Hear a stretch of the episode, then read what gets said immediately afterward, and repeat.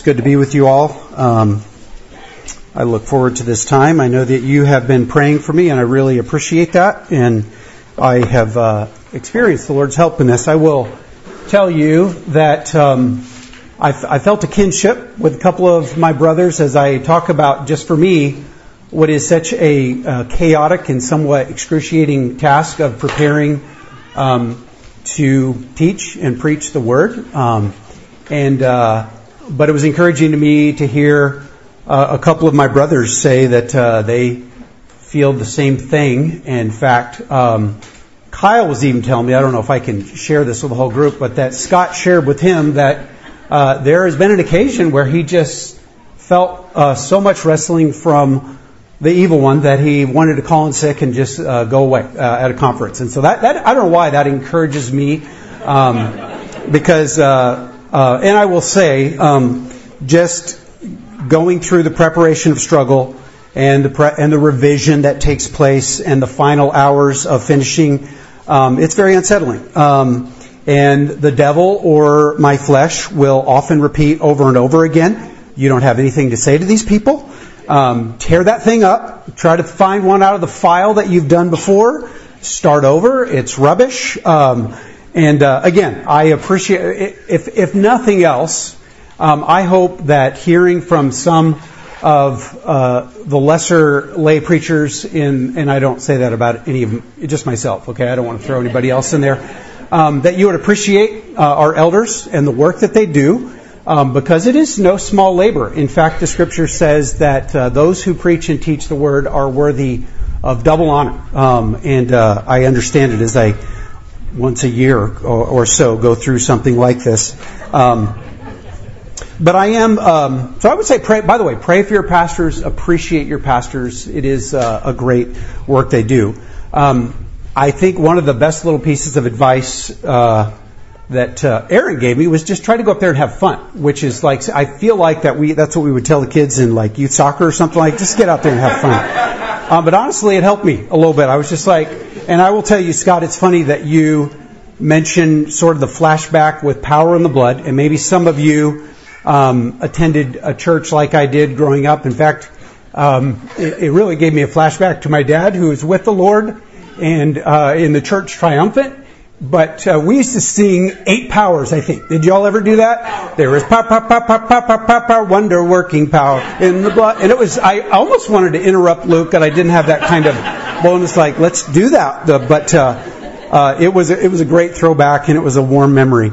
Um, today I am eager to share with you, honestly, um, by truth, the scriptures, but also by testimony. Um, how God has been so faithful to me.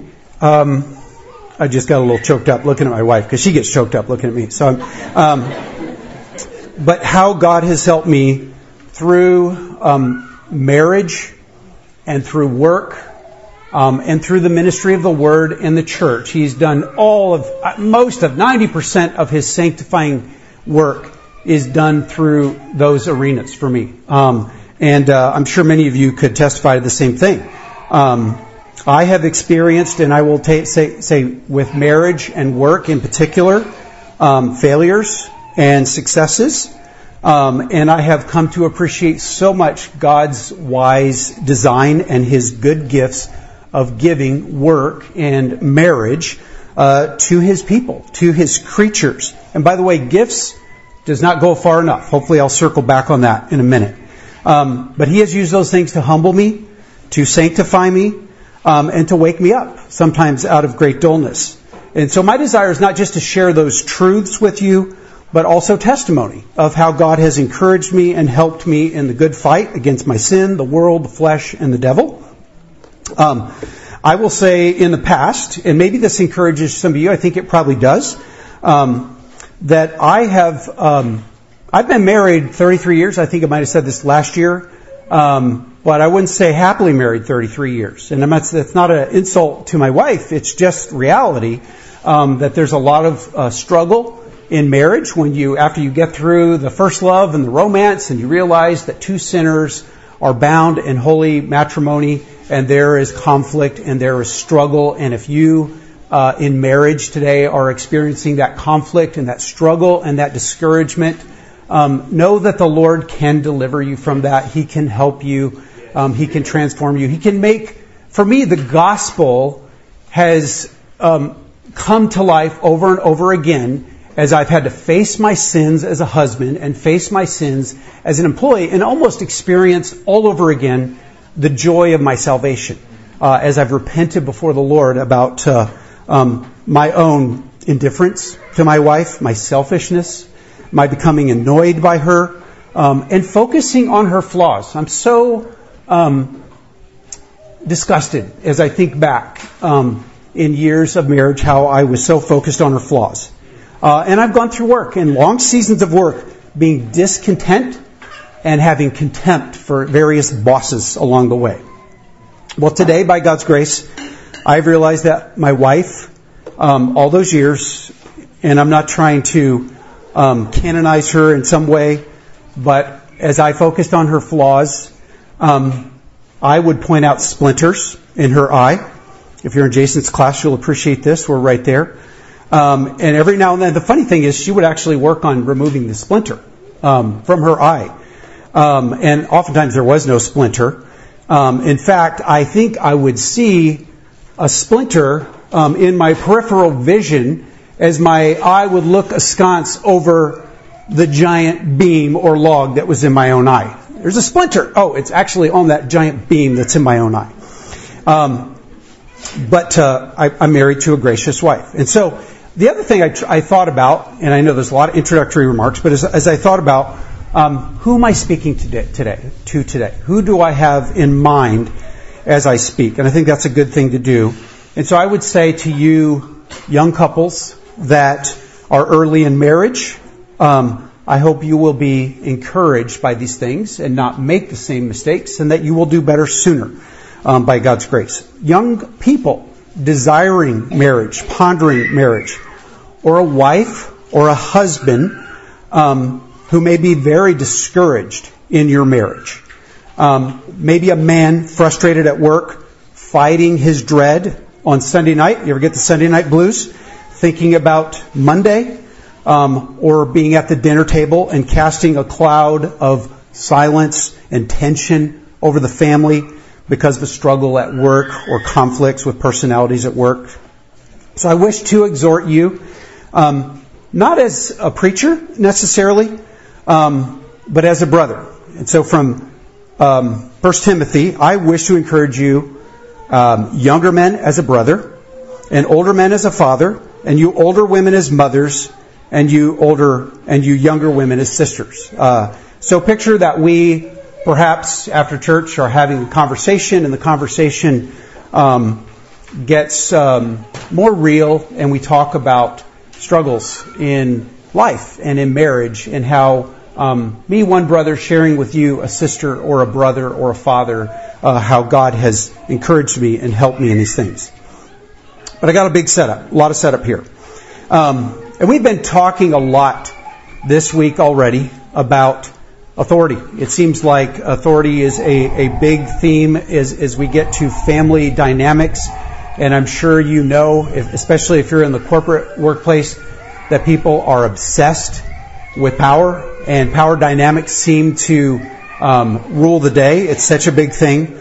Um, but I want to say to you that, and I know you know this, and I think we've been through this, uh, but God built authority and roles and headship and submission into His creation before the fall. I think Warren even said that the other day. It's in Genesis 1, it's in Genesis 2. You have sort of a general creation account um, where uh, God created man, male and female, in the image of God created He them. Um, and He gave them a work to multiply, to fill the earth, to subdue it, and have dominion over it. Um, and then in Genesis 2, we, we realize that the woman was taken out of the man's side and she was made a helper for him that was suitable for him and that fit him like a glove. Um, and he expressed, bone of my bones, flesh of my flesh, this is woman, she is taken out of man. Praise the Lord for this wonderful gift that you have given me. Um, that's all pre-fall. Um, there is headship and submission. There is leadership. um, in before the fall. Um, God even decreed, if you think about it, motherhood and parenthood. We might think of that sometimes as such a burden, or perhaps part of the curse on us. But He told man and woman to multiply and have dominion over the earth before um, our ancient foe ever deceived the man and the woman. Um, and so that's before the fall. Parenthood, motherhood, fatherhood. Um, what was God doing as He put man and woman in the garden? I'll quote uh, Dr. Richard Pratt, who speaks much about this. He says in the opening chapters of Genesis, God planted a sacred garden with the goal this kingdom would fill the whole earth with obedient servants one day.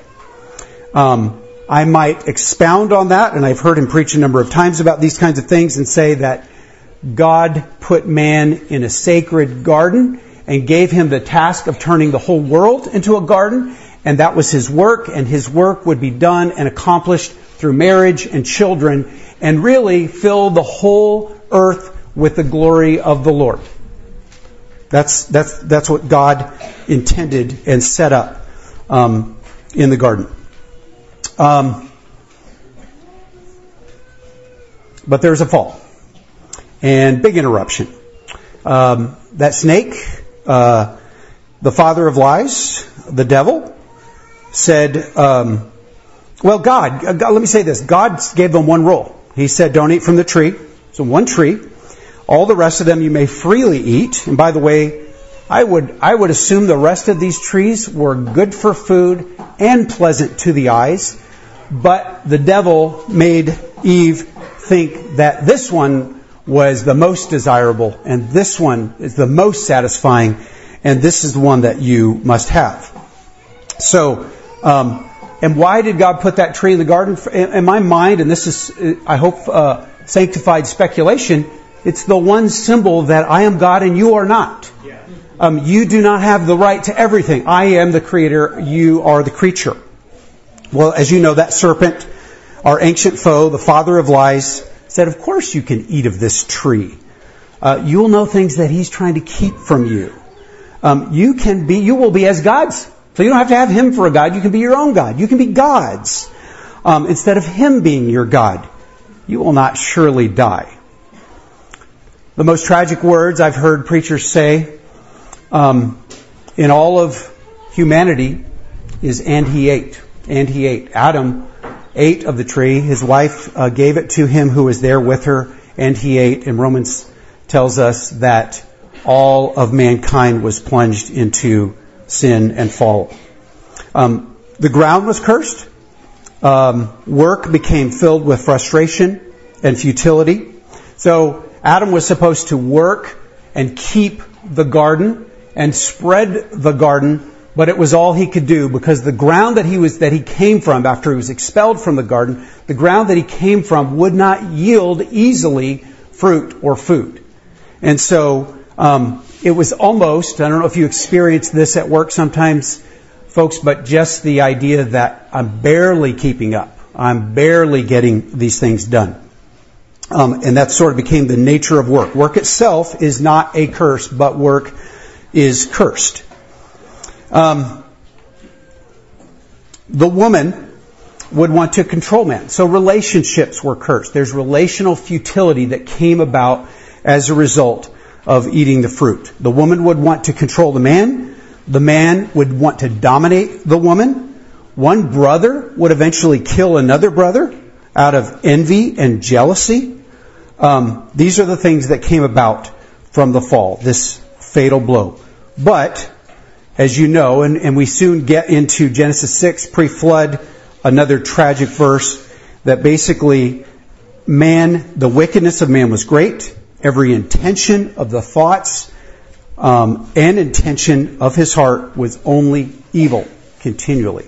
So instead of filling the earth with the glory of the Lord, uh, man filled the earth with curse, degradation, evil, but there was hidden in the kernel, as God pronounced these curses on the man and on the woman.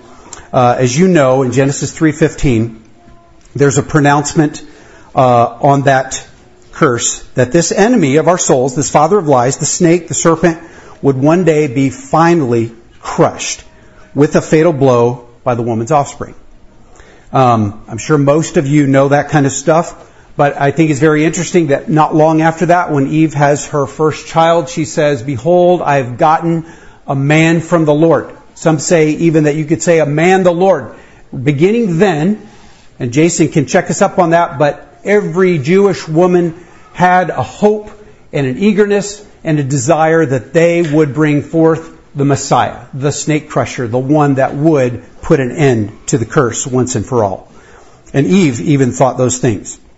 And as you read, by the way, just to kind of simplify your Bible for you kids, this might help you as you um, sometimes open up a random chapter here and there and read with your family, um, that it's a story of potential would-be hopeful messiahs in the form of prophets and priests and kings rising up that may be that one great Messiah. Um, I'm sure that uh, when Moses came, people were like, "All right, this is him." Nope. Um, maybe uh, David, clearly David. Nope. But David's son, yes, but not that one, not Solomon. Another one of David's son. And finally, we get to the place um, where Jesus, a whole different kind of Messiah, enters the scene. Not one that anybody really had envisioned or expected. We sing Come Thou Long Expected Jesus at Christmas time, but this was an expected yet very unexpected Messiah. He did not operate in the same way that any other Messiah or Redeemer did. did. Um, but he would come and he would be, as you know, our kinsman Redeemer. He would save his people from their sins from the guilt of sin, the power of sin, the practice of sinning, and even one day the presence of sin. All these things come about. And now we're back to that mandate, that creation of mandate, to God's family to fill the earth with the glory of the Lord. In fact, Jesus gives the Great Commission in Matthew 28 and in Acts 1. Uh, he would commission them, he would commission us to fill and multiply the earth with disciples, to one day fill the whole earth with his glory. Who would do this? The church. Christian wives, mothers, fathers, children, employers, employees. Through his church, people were being sanctified, but they have remaining sin. Like mine with my wife, mine as a father, um, that would put impediments uh, in the work of the Lord and the work of the Great Commission. Um, selfishness and being aloof and frustrating, um, complaining about my boss, complaining about the president, complaining about the mayor, um, these kinds of things. Um, and I will tell you, as in somewhat of an aside, there's nothing compelling to the world if we model the same kind of complaining and power dynamics that the world does. Um, there's something much more intriguing with a gentle and lowly Savior who would make gentle and lowly saints. And last night, and by the way, just to speak to the struggle of preparing a lesson, I don't know if John Blunt's out there, but he's like, what are you going to talk on? And I just kind of rambled through this, some of this stuff. Um, and he said, well, what, you know, and I could tell he was trying to help me. He said, well, what's the title? I don't know, John. I, you know, I, I, I this, you know, faithfulness at work and home, you know, and um, so I got up early this morning and it came up with a title. So I'll tell you where we're going, um, and that really is um, the serving Savior, the servant Savior. You can use either one of those words. Um, that is the idea that we have a, a unusual Savior. Um, some of you have read the book Gentle and Lowly. Um, I don't read books really. I like books. I read the front cover, the back cover. I listen to podcasts about the books. My wife reads the books, and we talk about the books. Um, and I'm not necessarily proud of that. It's just the way I, uh, in my ADD sort of state, uh, uh, sort of take in information. Um, but one of the things that she asked me as she was reading it, maybe for the second time, is when you think of the holiness of God, what do you think of? And I know I've, I have read R.C. Sproul's Holiness of God back when I had a mind that functioned a little better, and he definitely taught me that holiness was not, not what I thought it was. It wasn't just purity and righteousness, but it was differentness, otherness, transcendence, a cut apart. And as I thought about that, and I'm kind of bragging on myself because I got the answer right, I thought, it's the mercy of the Lord. It's the kindness of the Lord. That's so unlikely for this being, this master, this sovereign God of all the universe, that he would be gently, gentle and lowly, riding on, come riding on a donkey. Uh, in fact, um, you might be tempted to think, but yeah, that was just him in his incarnation. That was the kenosis, that he, he set things aside.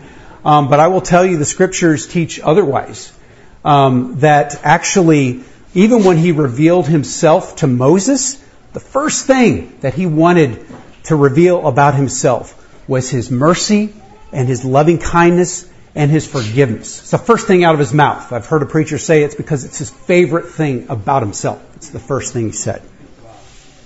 Um, so that takes us to maybe maybe this is an unlikely and sort of jumbled uh, sermon, but it takes us to our text. It's Colossians three, eight through four one. But I think if you stick with me, uh, and I would have trouble sticking with me, so I commend you. I ask you to pray for me. Stick with me. Um, but Colossians three, eighteen through four one gives us rules for Christian households. and by the way, some of this we've covered. Uh, Warren took the hard one for the team. He drew the short straw and did a great job with it. Um, Kyle did a great job. I wasn't here for, for yours, Jason. I heard it was great. But let me read this text. It says, Wives, submit to your husbands as is fitting in the Lord. Remember, God made a helper that was suitable for Adam, that fit him. Husbands, love your wives and do not be harsh with them. Remember, in the curse, he would want to rule over her. He would want to be dominant. Um, but we're no longer cursed. We're in redemption. We have been set free. I'm speaking to Christians. So he says, husbands, love your wives and do not be harsh with them. Children, obey your parents in everything, for this pleases the Lord.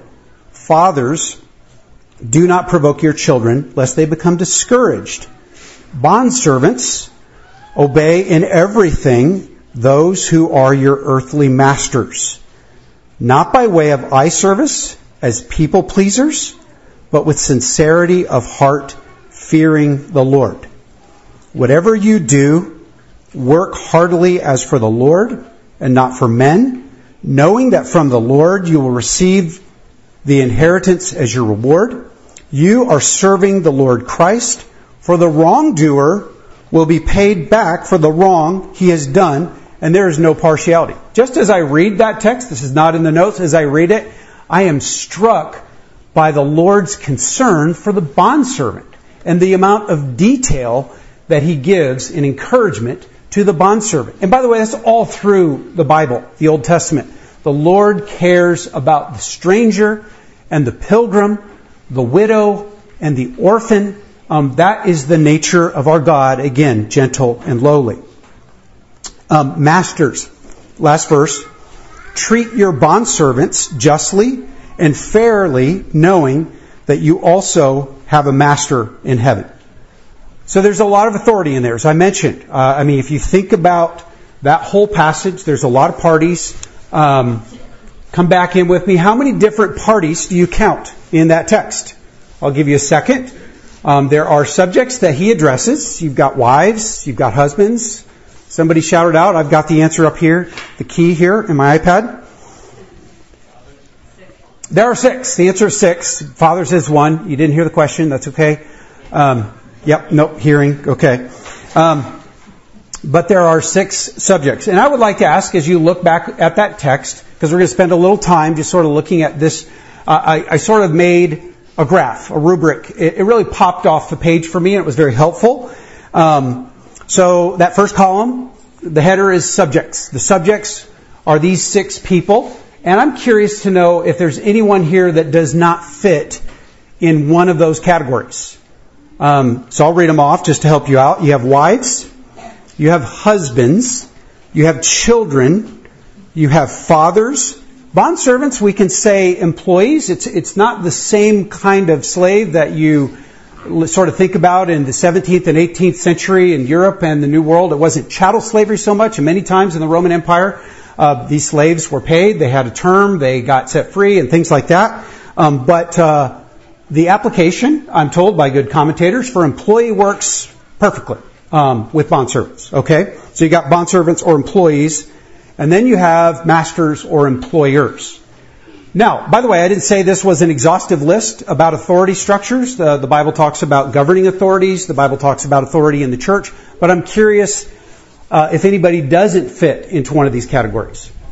I was trying to think about it, even as I walked this morning. If you're retired, um, you no longer have a boss, but you're very likely a father. You're very likely a husband. You might be single and retired, but you're very likely um, in one of these authority structures. So I was just curious. I don't know if you um, if you don't fit in one, we'll do another sermon for you another day. But you can you can tune out. You're good. All right. So back to the text. Now I just kind of want to go through these. And again, um, I have in my notes, wives, um, submit yourselves to your husband as is fitting in the Lord. And what I have in my notes is um, this is a tough phrase and a tough command for modern people. Uh, and all I can say is thanks, Warren. Um, nice job. And by the way, I don't know if you noticed, if you're in our little cabin, um, lots of people said, Warren, you did that great. You handled that really well. Now you didn't tell, you didn't hear people saying that to Kyle, and you might not be saying it to me, but it's because uh, it's just hard for our modern ears to hear that one particular thing. Wives, submit yourselves to your own husbands. That one we bristle at. Even in 1947, it was considered countercultural. I don't know if you know what happened in 1947, but that's when Princess, later Queen Elizabeth, got married.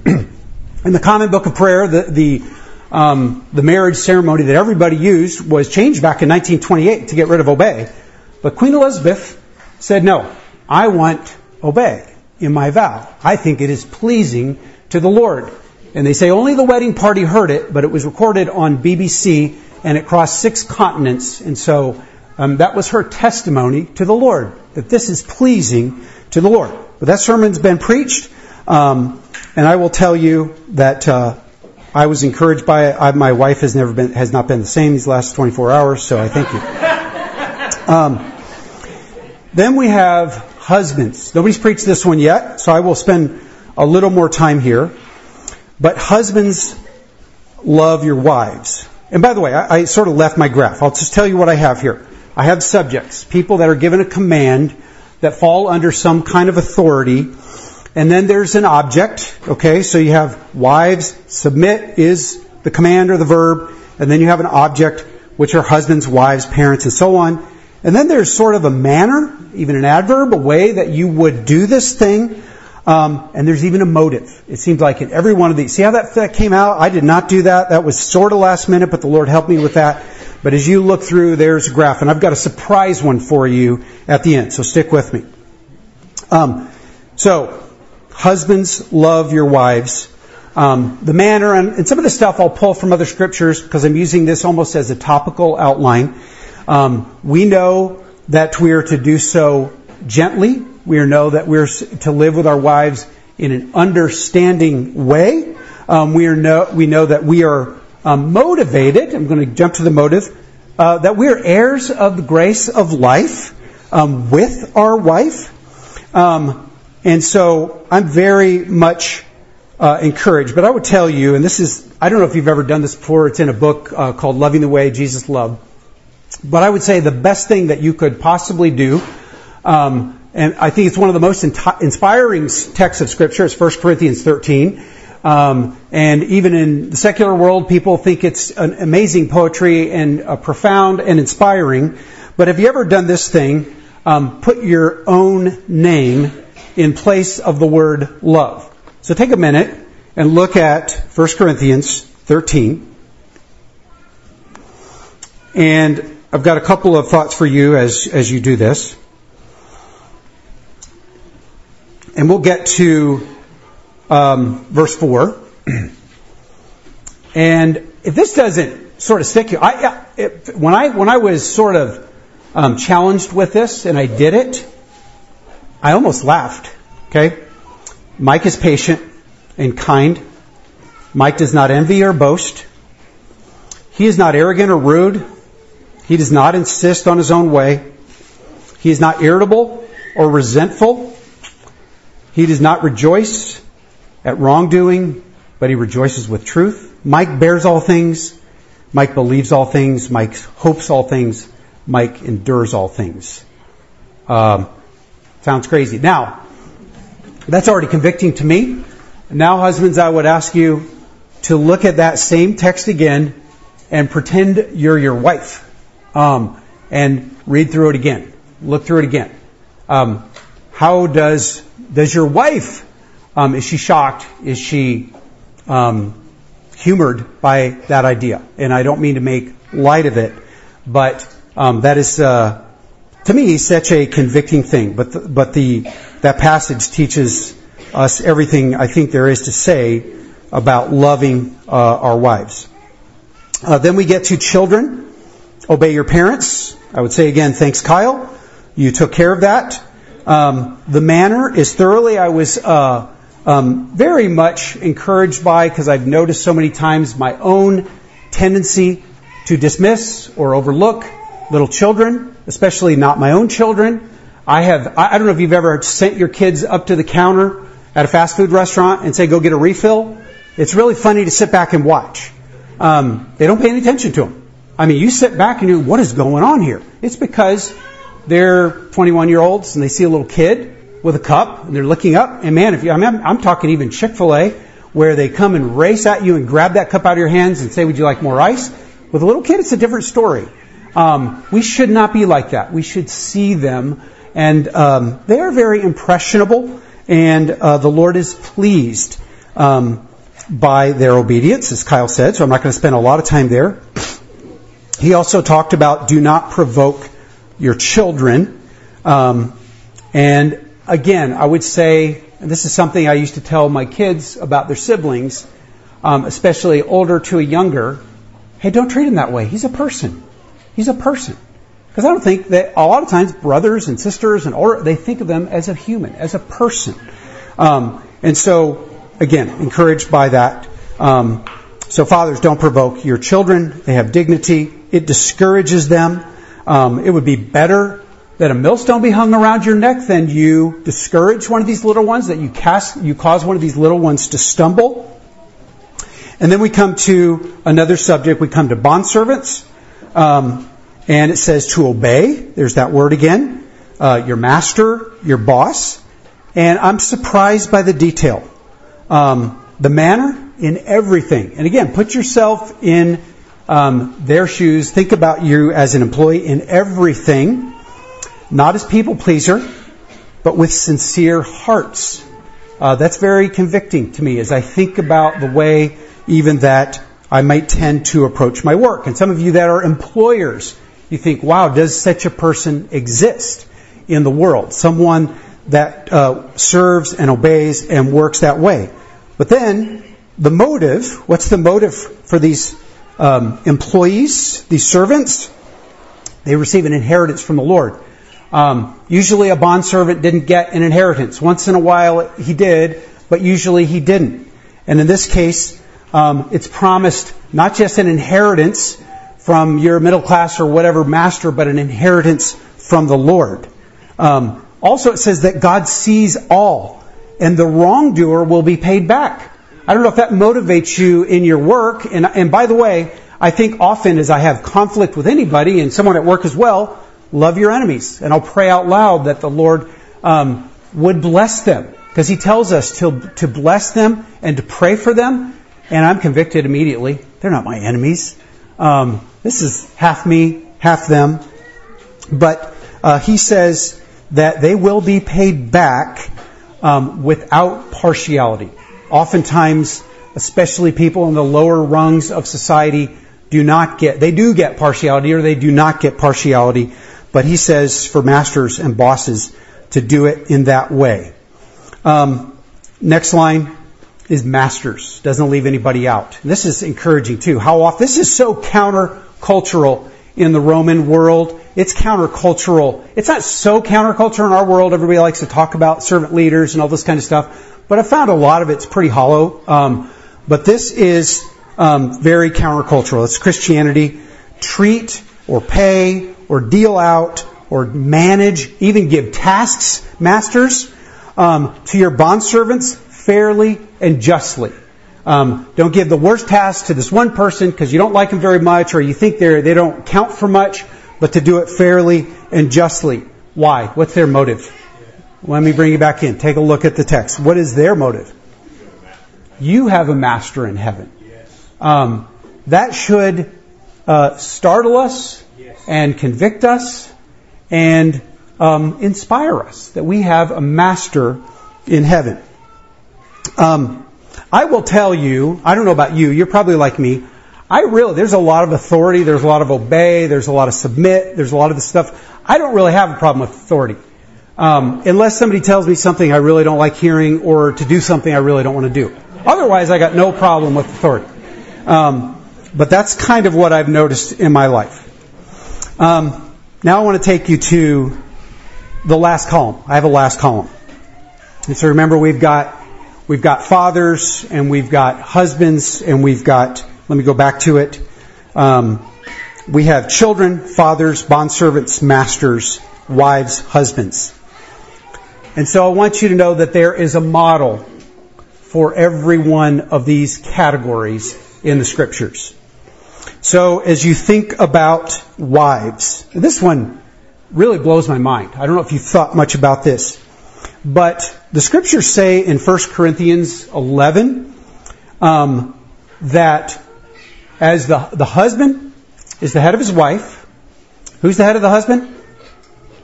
Christ is the head of the husband. Is that it? It's really crazy. I don't know if you thought much about it. God is the head of Christ. This is ascended Christ. It's the Apostle Paul talking. Ascended Christ. Right now, God is the head of Christ. And it pleased him to submit to the Father. Not just in the incarnation, not just in the kenosis, but it is ordered. And by the way, this communication, this marriage, I told you earlier that um, their gifts work in marriage. It's also creation. Um, God imbued traits in us that are in Him. There is Father, Son, and Holy Spirit, and there is headship, and there is submission, even in the Trinity. And we read a little devotional um, many nights uh, a sort of a liturgy called um, Be Thou My Vision, and we read the creed, and it says God is one, and God is equal, God the Father is equal, the Son is equal, the Spirit is equal, um, God, the Father is not the Son, the Father is not the Spirit, and so on and so forth, um, talking about the distinction and the unity and the equality, yet the Scriptures teach that there is headship and submission in the triune God. That's mind blowing to me. I hope that's encouraging to those of you women who are under authority of a man that Christ comes under authority. Um, you're in good company, is what I would tell you. The next one is husbands. Um, Jesus again is the model. Um, it says, and you guys, and I'll tell you, there's some some classic sermons in here, but uh, if you think back to our, our lessons through John, he loved them to the end. He washed their feet. He humbled himself. Um, and uh, it's amazing. So now I would tell you, go back to 1 Corinthians 13 as we think about the model. And you can look at that text and you may know where I'm going with this. But I would tell you that you can put this in here. Christ is patient. Christ is kind. Christ does not envy or boast. He is not arrogant or rude. He does not insist on his own way. He's not irritable or resentful. He does not rejoice at wrongdoing, but rejoices with truth. Christ bears all things, believes all things, hopes all things, endures all things. Now it makes all the sense in the world. He is your model, husbands. As a husband, um, children. Uh, was Jesus a child? Did he function that way? Uh, you know he did. It says in Luke 2:52 that Jesus grew in wisdom and stature. His body got bigger and in favor with God and with man, with his parents and his heavenly father. So Jesus was the perfect child. Um, we have, again, as a father. Now you might think this is a stretch, but the scriptures um, call him the everlasting Father. Jesus, everlasting Father. Doesn't mean he's God the Father in the triune sense, but in Isaiah 9 6, he's the Prince of Peace. He's everlasting Father, it says. Um, and then I'll uh, bring us to a close. Um, you have bondservants. Hopefully, this is not a reach for you. Uh, Philippians 2. Jesus, who being in the form of God, did not think it was robbery to be equal with God, but he made himself of no reputation, and he took upon himself the form of a servant, a bondservant, and became obedient unto death, even the death of the cross. And finally, even as a master, Jesus said, here's a model for you employers. If I then am your Lord and Master, love one another, wash one another's feet. It's a very stark command. He doesn't say wash my feet. He says wash one another's feet. Um, I think I've shared this with some of you before. Um, in Luke 13, there's the parable about the master who has uh, dispatched his servants and they've worked hard in the fields all day and they come back to have dinner at table and he takes off his robe and girds it around his waist and he serves them dinner. Um, that is the spirit of the gentle and lowly Christ. Um, we sing a hymn that says those very words about the new heaven, new earth, about the resurrection, that Christ himself will take off his robes and serve us. Um, I'm done. That's the main idea. But I would like to say here that Christ is not just our model, but he is our lamb. Uh, he perfectly submitted as a good bride, a good husband, a child, a father when we did not and do not. Um, he obeyed perfectly in all of these roles, all these six roles. Um, in Christ, our rebellion and our problem with authority was punished. In Christ, we rise to new life, new power, new desires. And now, when we have a divine imperative, like children, obey your parents, or husbands, love your wives, it becomes a whole new kind of imperative. It's a divine imperative and it becomes a divine enablement. And so, um, understand that he's not just a model, but he's your priest, he's your sacrifice. Um, and I would say back to my story to kind of close things up. My heart was melted, and I, I use this to encourage you women in particular, uh, by a Christian woman who has served me with grace and love and forgiveness and long sufferingness. She doesn't hold grudges. Um, I say all the time, let me start over time and time again. And she says, of course I forgive you. She says, of course I forgive you. Um, that melted my heart. That's one of those sort of examples of a woman winning over a Christian husband without a word. Um, and I would say str- struggling believer. Um, if you find yourself unhappy in these family dynamics as a father or as a wife or as a child, um, you can you can bear lots of burdens, um, burdens of work and burdens of exhaustion, but you cannot bear the burden of your sin. Um, come to Christ. Um, he's not just your model, but He is your sacrifice, your lamb. He is your new life. Um, I would say to you, believers, um, believing women, believing fathers. Um, I, I, see you women with these huge uh, families and stretched and tired and exhausted, and I'm in awe of you and at the way that you function and you pull it off and you do it. But I know that you know that you can carry that burden because uh, you're amazing, you're super women, but you cannot carry the burden of conflict and bitterness um, and hate toward your husband or toward another person. The Lord tells us to cast our cares upon Him. He cares for us. He says to take His yoke upon us, that His burden is easy, um, His yoke is light. Um, and so I leave you with a call. Um, as a Christian, um, come to the Lord's way of doing it. You can experience the joy of your salvation by repenting of these sins of resistance to authority and God's providence in your life. I would say it to unbelievers as well. Um, and by the way, just as a footnote, I said in the garden that work was there, headship was there, order was there. In the new creation, in the new heaven, the new earth, there will be authority, there will be submission, there will be humility and love and joy with delight. And, and by the way, marriage will be there. Jesus said, you know, when they asked whose, uh, whose husband will she be or uh, uh, wife will she be in the resurrection, the answer is none of the above. They'll be uh, Christ's wife, and so will I be. Um, so I would uh, encourage you that marriage doesn't even end in heaven. Um, these marriages merely foreshadow the great marriage to get us ready for that great marriage. Um, let's pray. Father, thank you for your word and your truth and for bringing us together today. We pray that you would um, use some of these things in the hearts of your church uh, to encourage, to strengthen, and to help. I pray in Christ's name. Amen.